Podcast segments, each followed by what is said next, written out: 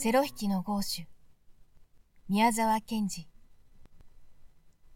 ゴーシュは町の活動写真館でセロを引く係でした。けれども、あんまり上手でないという評判でした。上手でないどころではなく、実は仲間の学士の中では一番下手でしたから、いつでも学長にいじめられるのでした。昼過ぎ、みんなは楽屋に丸く並んで、今度の町の音楽会へ出す第六交響曲の練習をしていました。トランペットは一生懸命歌っています。バイオリンも二色の風のようになっています。クラリネットもボーボーとそれに手伝っています。ゴーシュも口を凛と結んで目を皿のようにして楽譜を見つめながらもう一心に弾いています。にわかにパタッと学長が両手を鳴らしました。みんなぴたりと曲をやめて、しんとしました。学長が怒鳴りました。セロが遅れたとうてててててここからやり直しはいみんなは、今のところの少し前のところからやり直しました。ゴーシュは顔を真っ赤にして、額に汗を出しながら、やっと今言われたところを通りました。ほっと安心しながら続けて弾いていますと、学長がまた手をパッと打ちました。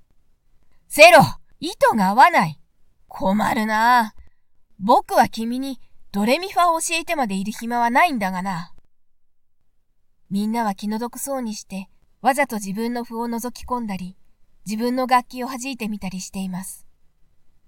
ゴーシュは慌てて糸を直しました。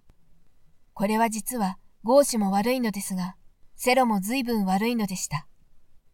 今の前の小説から。はいみんなはまた始めました。ゴーシュも口を曲げて一生懸命です。そして今度はかなり進みました。いい塩梅だと思っていると、学長が脅すような形をして、またパタッと手を打ちました。またかと、ゴーシュはドキッとしていましたが、ありがたいことには今度は別の人でした。ゴーシュはそこで、さっき自分の時みんながしたように、わざと自分の笛目を近づけて、何か考えるふりをしていました。では、すぐ今の次。はい。空と思って引き出したかと思うと、いきなり学長が足をドンと踏んで怒鳴り出しました。ダメだまるでなってないこの辺は曲の心臓なんだそれがこんなガサガサしたことで。諸君、演奏まであと10日しかないんだよ。音楽を専門にやっている僕らがあの金靴かじだの、里親のでっちなんかの揺り集まりに負けてしまったら、一体、我々の面目はどうなるんだ？おい、ゴーシュ君、君には困るんだがな。表情ということがまるでできてない。怒るも喜ぶも、感情というものがさっぱり出ないんだ。それに、どうしてもピタッと他の楽器と合わないものかな。いつでも君だけ溶けた靴紐を引きずってみんなの後をついてくるようなんだ。困るよ。しっかりしてくれないとね。後期ある我が金星音楽団が、君一人のために悪評を取るようなことでは、みんなへも全く気の毒だからな。では、今日は練習はここまで。休んで、6時にはかっきりボックスへ入ってくれたまえ。